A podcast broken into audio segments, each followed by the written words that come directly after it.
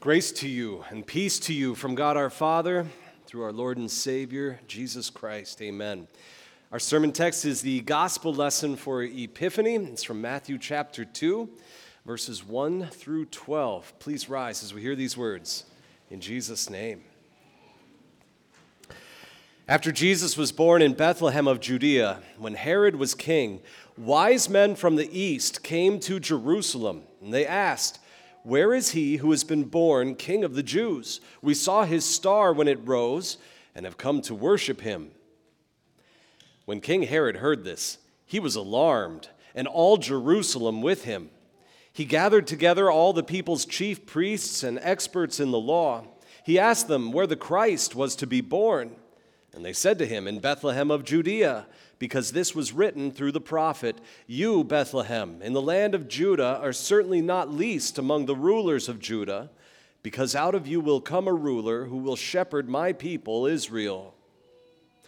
Then Herod secretly summoned the wise men and found out from them exactly when the star had appeared. He sent them to Bethlehem and said, Go and search carefully for the child. When you find him, report to me so that I may also go and worship him. After listening to the king, they went on their way. And then the star they had seen when it rose went ahead of them until it stood still over the place where the child was. When they saw the star, they rejoiced with overwhelming joy. After they went into the house and saw the child with Mary, his mother, they bowed down and worshiped him. Then they opened their treasures and offered him gifts gold, frankincense, and myrrh. Since they had been warned in a dream not to return to Herod, they went back to their own country by another route. And we pray, O Lord, continue to guide and lead us to your Son, our Savior Jesus, and move our hearts to reverent worship and faith in him as you reveal him to us. Amen. Please be seated.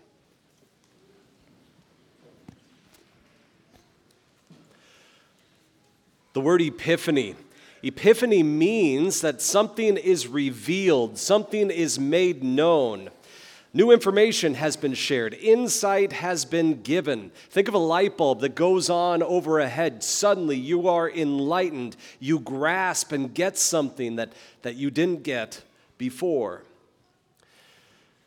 But what do people do with that revelation, with that epiphany? When people learn something new, there might be different reactions, and these can be drastically different reactions. We see that taking place here in our text. As God reveals the fact that his plan of salvation is now underway, as he reveals that the new king has been born. It's interesting because we see the characters in our text have different reactions to this epiphany. First of all, consider the reaction of King Herod. When the Magi show up in Jerusalem and they start asking, Where's the newborn king of the Jews? We're told in our text that Herod was alarmed. He was troubled, stirred up, agitated. Think of a pot of water about to boil. King Herod, we know, even from secular history, he, he was incredibly paranoid and he was power hungry.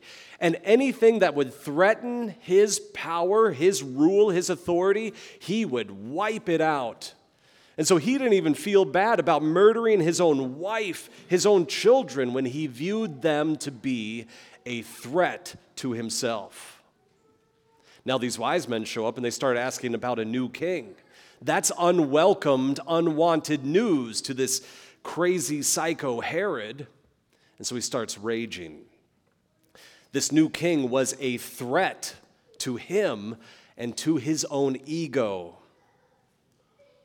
Now, I think that there's application also for us. It's not just Herod. There are many people who look at Jesus and look at Jesus coming, as Herod did, as being an unwelcomed threat. Jesus is a threat? It is, it's true. He is a threat, a threat to your own love of yourself. He's a threat to a person's own ego. He's a threat to your own glorification and your own pride. when God Almighty points you and me to this humble little baby and he says, This is my son. This is the one that I have sent to be your Savior. I want you to repent of your sins, to turn from your sins, and to put your faith in this humble little one. When he does that, it forces us.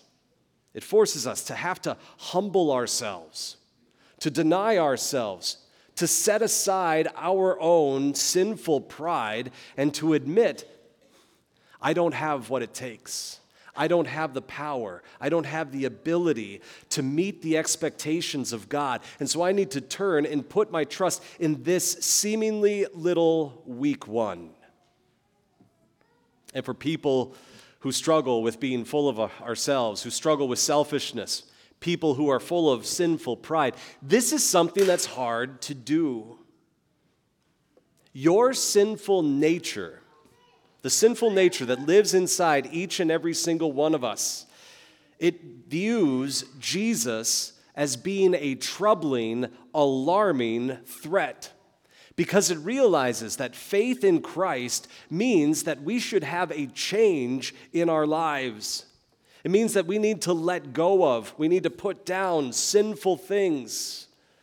That we don't want these things in our lives or in our hearts. And yet, these sinful things sometimes, we grow to love them. And they take up residence in our hearts and in our lives. They are enthroned in our hearts in the place where Jesus is supposed to be. So, what is it that you and I struggle with?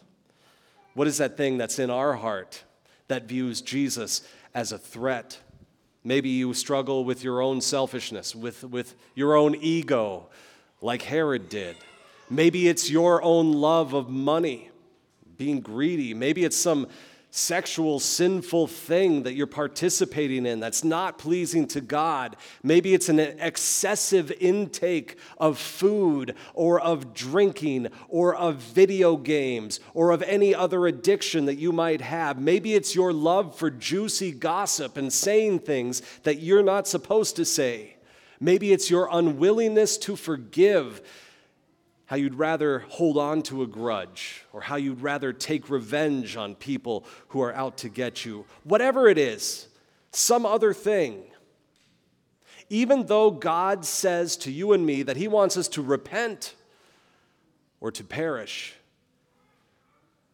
we are supposed to let go of our sins and trust in Christ. And yet, in spite of that, we have this sinful nature that stubbornly tries to hold on to all of these other sinful things.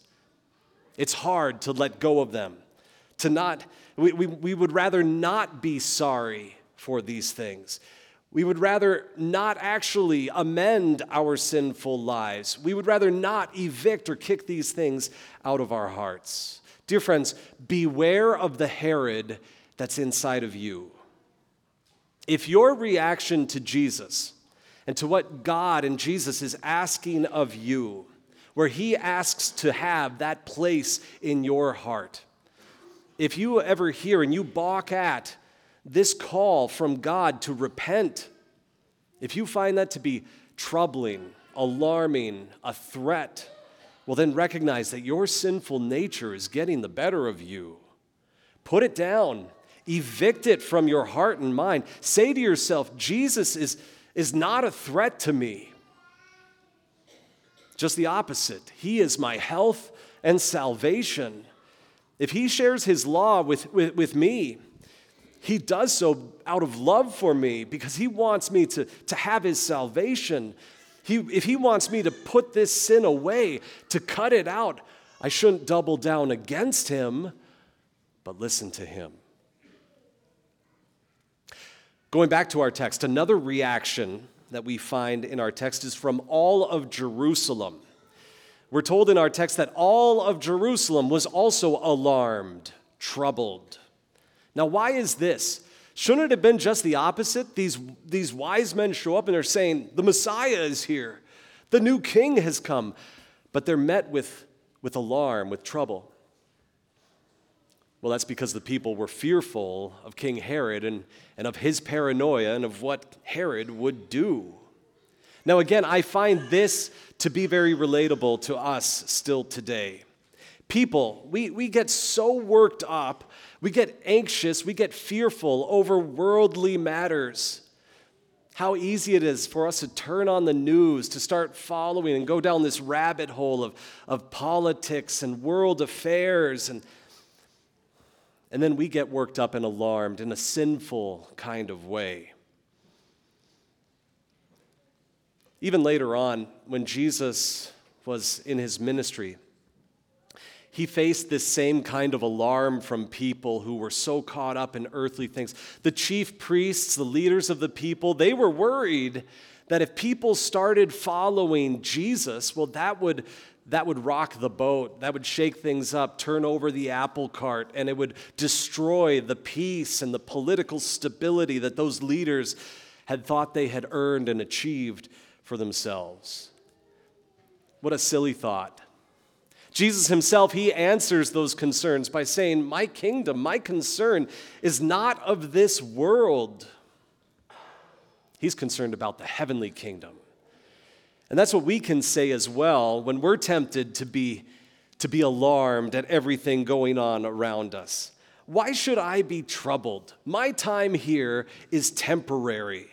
There's no need for me to be worried, anxious, fearful over, over government and politics and other earthly things. When we see all the doom and gloom around us and we're tempted to, to, to grow in and, and to become just lost in despair, you and I, we have the ability to stand with Job and to say, The Lord gives, the Lord takes away. Blessed be the name of the Lord. God's got everything under control. What do we have to worry about? Do not be alarmed. In our text, Herod, he gathers together all of the people's chief priests and experts in the law.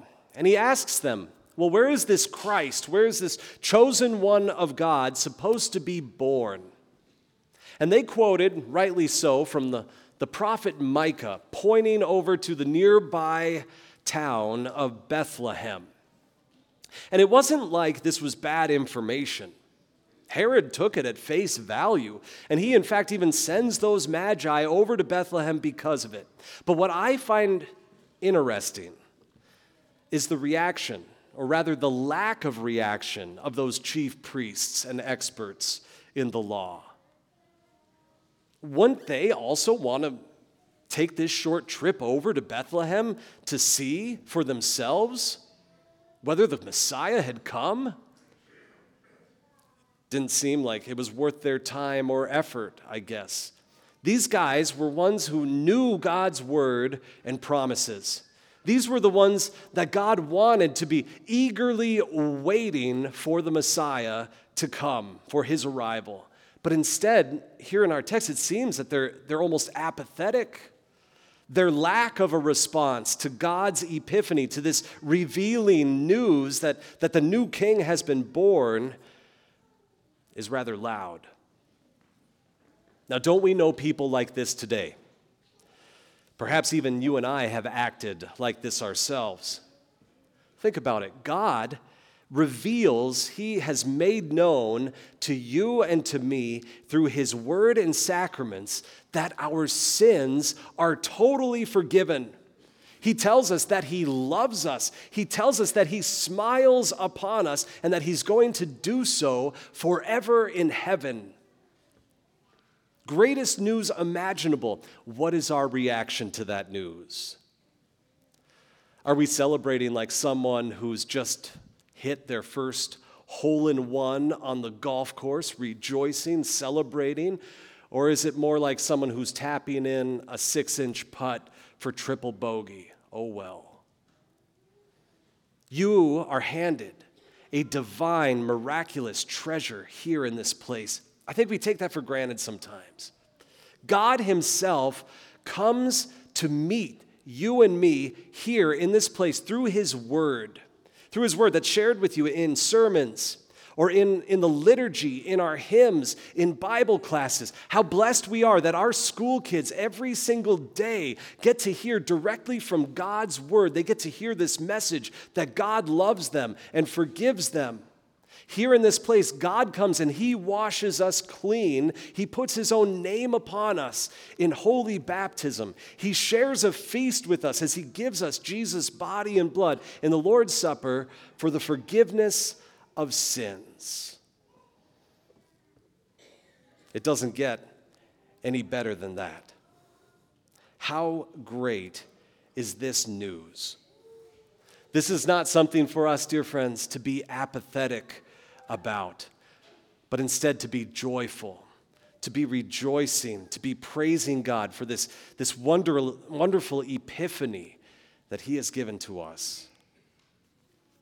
In contrast to all of these negative examples, these negative reactions, let's consider now the Magi, the wise men. What was their reaction to this epiphany, this, this new insight, this revealing of, of God's king? Well, these Magi, these, these wise men from the East, they reacted with excitement, with dedication, with commitment. These guys dropped everything they packed up and they took this long journey so that they could bring their, their costliest treasures and worship this newborn king of the Jews. Now it's interesting, we refer to them as wise men, and yet it's important for us to understand that it was definitely not their own wisdom or knowledge that brought them to Christ. These were individuals who would have been in the dark. These were foreigners who were outside of God's chosen people. And commentators will often point out that the term magi really has a dark connotation to it. These were advisors for foreign enemy kings and rulers. They most likely were also magicians. They were practitioners of false religions and maybe even the dark arts.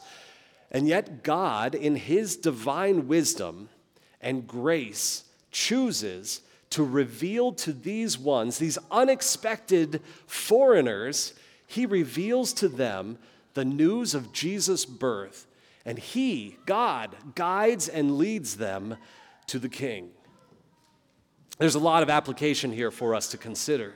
Now, first of all, the main point of Epiphany one of the main themes of Epiphany is this that God's plan of salvation is not intended just for one nation or one group of people.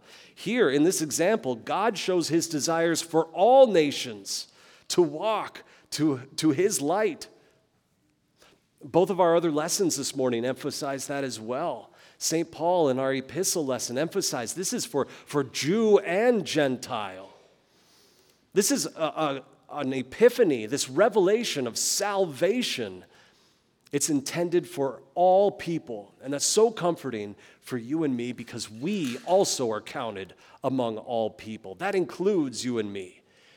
Even if you have been lost out in the darkness, even if you have the ugliest skeletons in your closet, even if you've been in league practicing false religions in your past, even in league with the devil himself, God reveals to you and me that he has a Savior for us. And glory be to God, that Savior and coming to this Savior, it doesn't depend upon us or on our own knowledge, our own efforts, our own work, our own understanding. St. Paul emphasized that, especially in, in Romans chapter 3 leaving no one any room to boast. We can't point at ourselves and say, Look what I have done. It's not about our ego, is it? But it's all about how God leads us. Every step of the wise men's journey to Jesus, it was led, it was directed by God right? First, by this miraculous star that indicated that the new king had been born. Then, when they get to Jerusalem, God continues to guide and lead them through his word, through the prophecy of Micah, pointing them and guiding them to Bethlehem. And then on their way there, they see again the star that leads them to the very house, the very place where Jesus would be found. God was the one that was constantly working and guiding them. He was the one that was bringing these wise men to Jesus. And that's exactly what made them wise, isn't it? That they were willing to be led by God. They understood their own limitations. They understood that they could not, by their own reasoning or strength, come to Jesus. They understood that they needed God to lead them. And even after the fact, they continued to let God lead and direct them. As He appears to them in a dream and tells them to go back home a different way, away from Herod. And so it is with us. Who is it that brings you to Jesus? Does it depend upon our own understanding, our own wisdom, our own efforts, our own work? No. We trust in God to reveal to us everything that we need to know. God is the one who brings people to faith in Jesus. God is the one who works repentance in hearts, who causes us to, to turn away from our sins and to then rejoice in and believe in, put our trust and faith, even in this humble little one of Bethlehem, who is in fact revealed to be the King of all. God leads you and me today not as he did with the, the wise men, not through miraculous stars or through dreams, but we do have his holy word. You have the holy scriptures, which are able to make you wise for salvation, which is God's word. That is our star that guides and leads us still today. We have this privilege of, of having God come and share his message that guides us and leads us to our Savior. And he gives us this word also as it's connected to water in baptism, to bread and wine in the Lord's Supper. He shares with us Jesus himself here in this place. He does that as he shares this amazing message. He is revealing to you a message that your sins are now forgiven because of this humble little one, this this little child born in Bethlehem, who is in fact the very Son of God. And yet he is also true man. He's your brother who came into this world to live for you.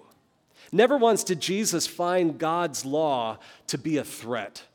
Never did he let any selfishness, pride, ego, fear, worry, or apparent apathy get the better of him.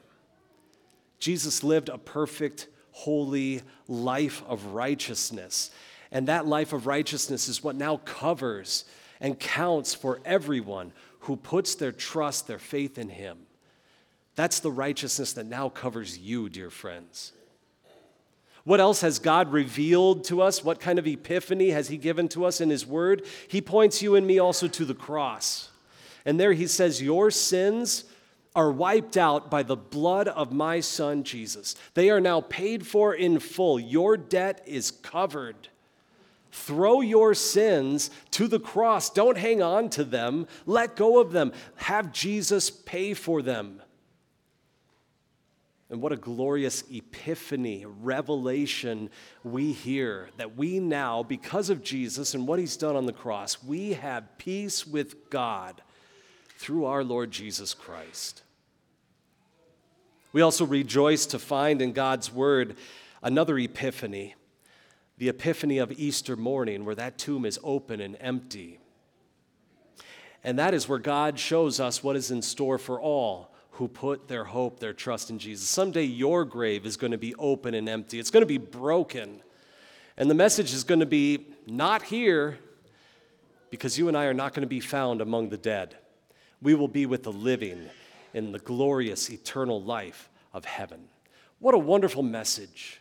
What a glorious thing God has revealed to you and me now through, through our guiding star, the Holy Scriptures.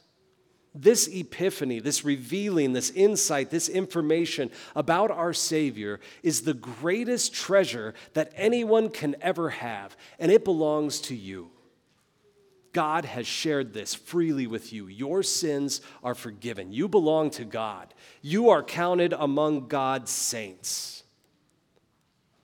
Knowing that, knowing that, we happily then join the Magi in the reaction that they have as they come before Jesus. They are happy that they are led by God, that they are shown the King. They are happy to come and worship before Him, offering Him their gifts. Dear friends, we see many different epiphany reactions. It's my prayer that, that God continues to lead each and every single one of us to Jesus and to give us hearts that, that are rejoicing in knowing that He has led us to our King, to our Savior, Jesus Christ. All glory be to Him. Amen. The peace of God that passes all understanding, guard and keep your hearts and minds through faith in Jesus. Amen.